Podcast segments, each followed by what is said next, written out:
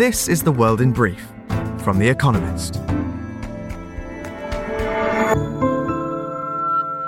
Our top stories. America shot down a Chinese balloon over the Atlantic in what the Pentagon said was American airspace.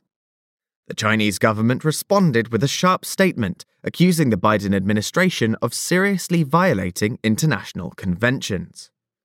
Earlier, Antony Blinken, America's Secretary of State, postponed a planned trip to China after the Pentagon detected the suspected spy balloon flying over sensitive military sites. General Pervez Musharraf, a former president of Pakistan who seized power in a military coup in 1999, died aged 79. Mr. Musharraf oversaw a period of rapid economic growth, but was criticized by some for using the military to silence critics and for supporting America's post 9 11 war on terror. Mr. Musharraf left office in 2008 and spent his later years in exile in Dubai. Foxconn, a Taiwanese electronics manufacturer with factories in China, reported record revenues of 660 billion Taiwanese dollars, or 22 billion US dollars, in January, an increase of 48% year on year. The firm, which makes about 70% of Apple's iPhones, has recovered after severe disruptions caused by China's zero COVID policy.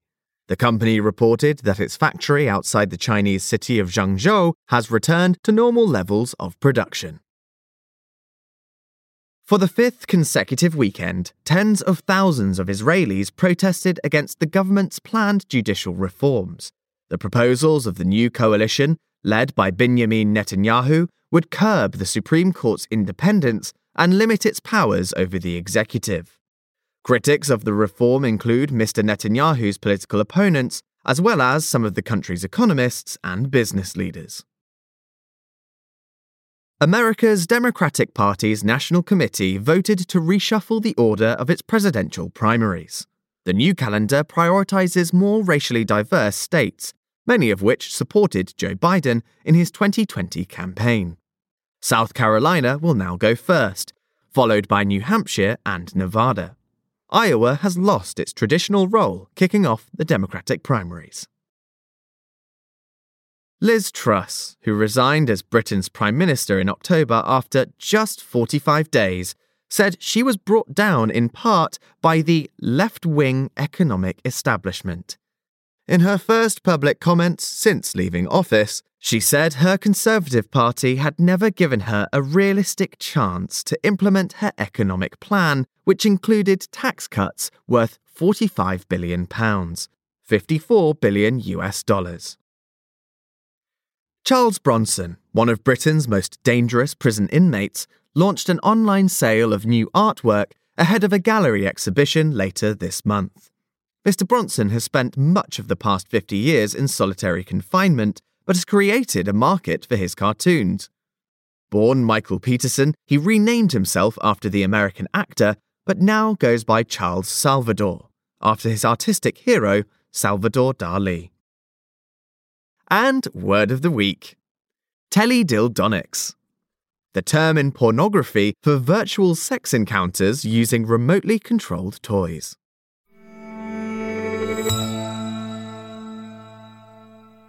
And now here's a deeper look at the day ahead.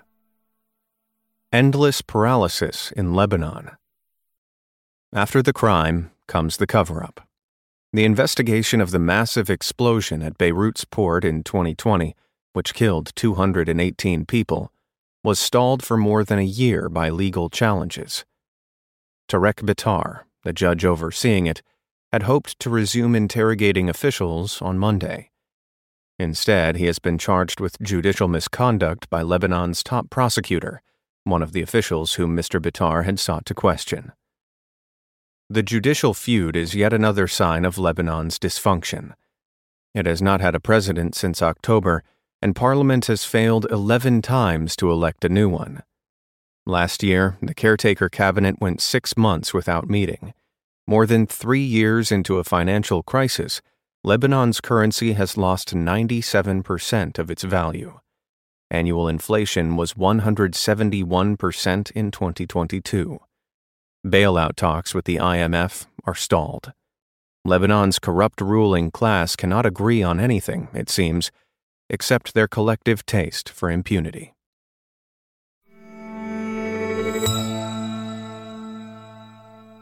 What's at stake in Cyprus? Greek Cypriots hold a presidential election on Sunday.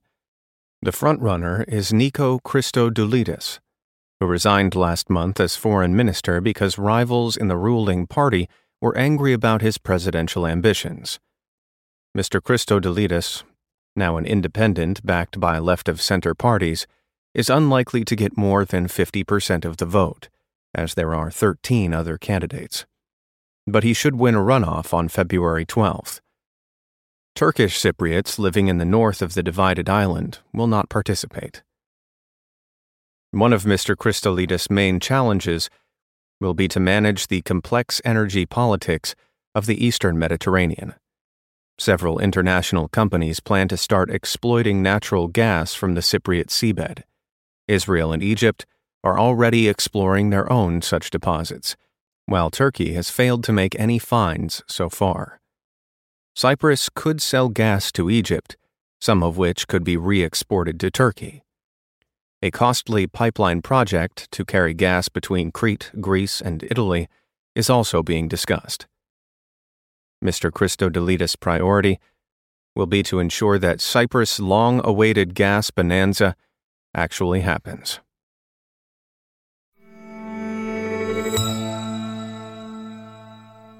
The Grammys might get it right at last. On Sunday, American music's great and good slap each other's backs and dole out their annual awards. The sheer number of categories, at 91, speaks to the self importance of the Recording Academy, which puts on the Grammys. That clubby self regard has mired the awards show in controversy, prompting accusations of racism for snubs of black singers and criticism for opaque voting procedures. This year, at least, the nominations reflect pop culture. Black artists are present in all the major categories and among the favorites. Exciting young bands such as IDLES, Turnstile, and Wet Leg have nominations. And there is a chance for both Taylor Swift and Beyonce to win the major awards that have, surprisingly, been denied them so far Song of the Year for Miss Swift and Album of the Year for Beyonce. Still, all award ceremonies end in one certainty that come the morning after, someone, somewhere, will be up in arms about the injustice of it all.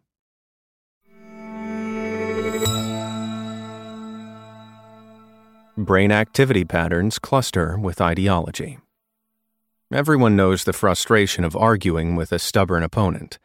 New research suggests that those on opposite sides of the political spectrum do not merely fail to see eye to eye. Their brains behave differently in ways that are stark enough to be detectable with fairly crude instruments. Two groups of researchers scanned the brains of left and right wingers as they were shown words and news clips. Using changes in blood flow as a proxy for neural activity, both found that the subjects' brains respond in similar ways to neutral material but diverged when presented with content about divisive topics like immigration. Measuring blood flow using magnetic resonance imaging, Daantje de Bruin and Oriel Feldman Hall of Brown University in Rhode Island recorded different patterns of activity in parts of the brain that handle emotions and cognition. Noa Katabi and Yaara Yeshurun of Tel Aviv University saw differences in the areas that deal with hearing, vision, and movement. Big differences of opinion show up as big differences in brain activity.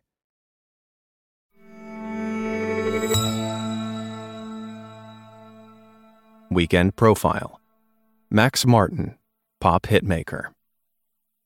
Britney Spears brought the sex appeal, plaintive vocals, and teen longing. Max Martin supplied the rest.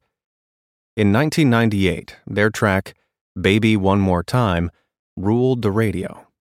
Any allusions to domestic violence or sadomasochistic sex in the chorus, Hit Me Baby One More Time, were supposedly unintentional. Mr. Martin, the song's Swedish writer and producer, says he understood hit me to mean call me.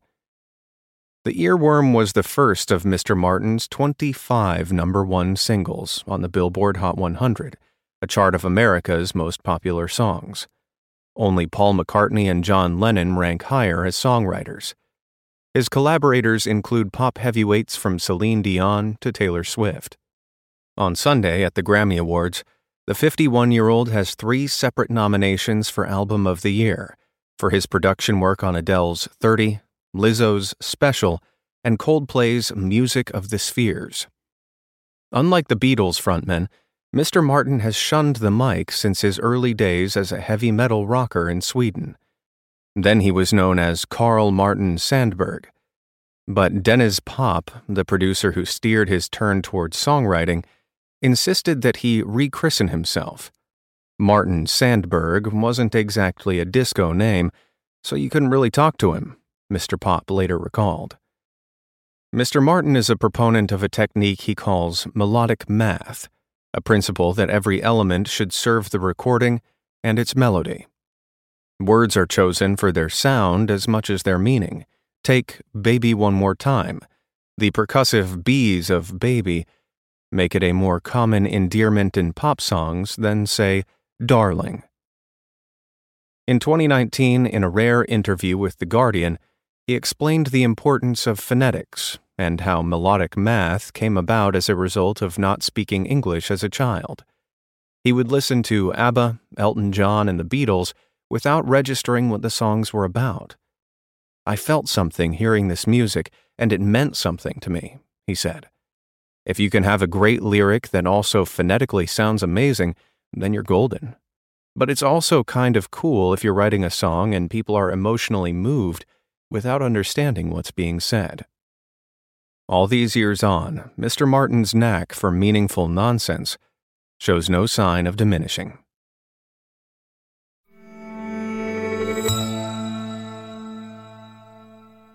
The winners of this week's quiz. Thank you to everyone who took part in this week's quiz. The winners, chosen at random, were John McMorris, Davis, California, America. Gina Sanchez, Panama City, Panama. Wendy King, Sydney, Australia. They all gave the correct answers of Gimlet, Manhattan Project, Cosmopolitan, Sidecar, and Zombies. The theme is cocktails and visit the Espresso app for our new weekend crossword designed for experienced cruciverbalists and newcomers alike.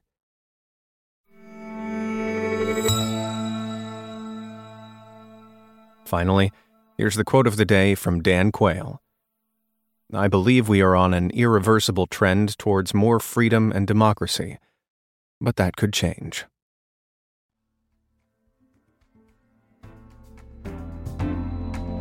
That's The World in Brief from The Economist, available three times every day of the week.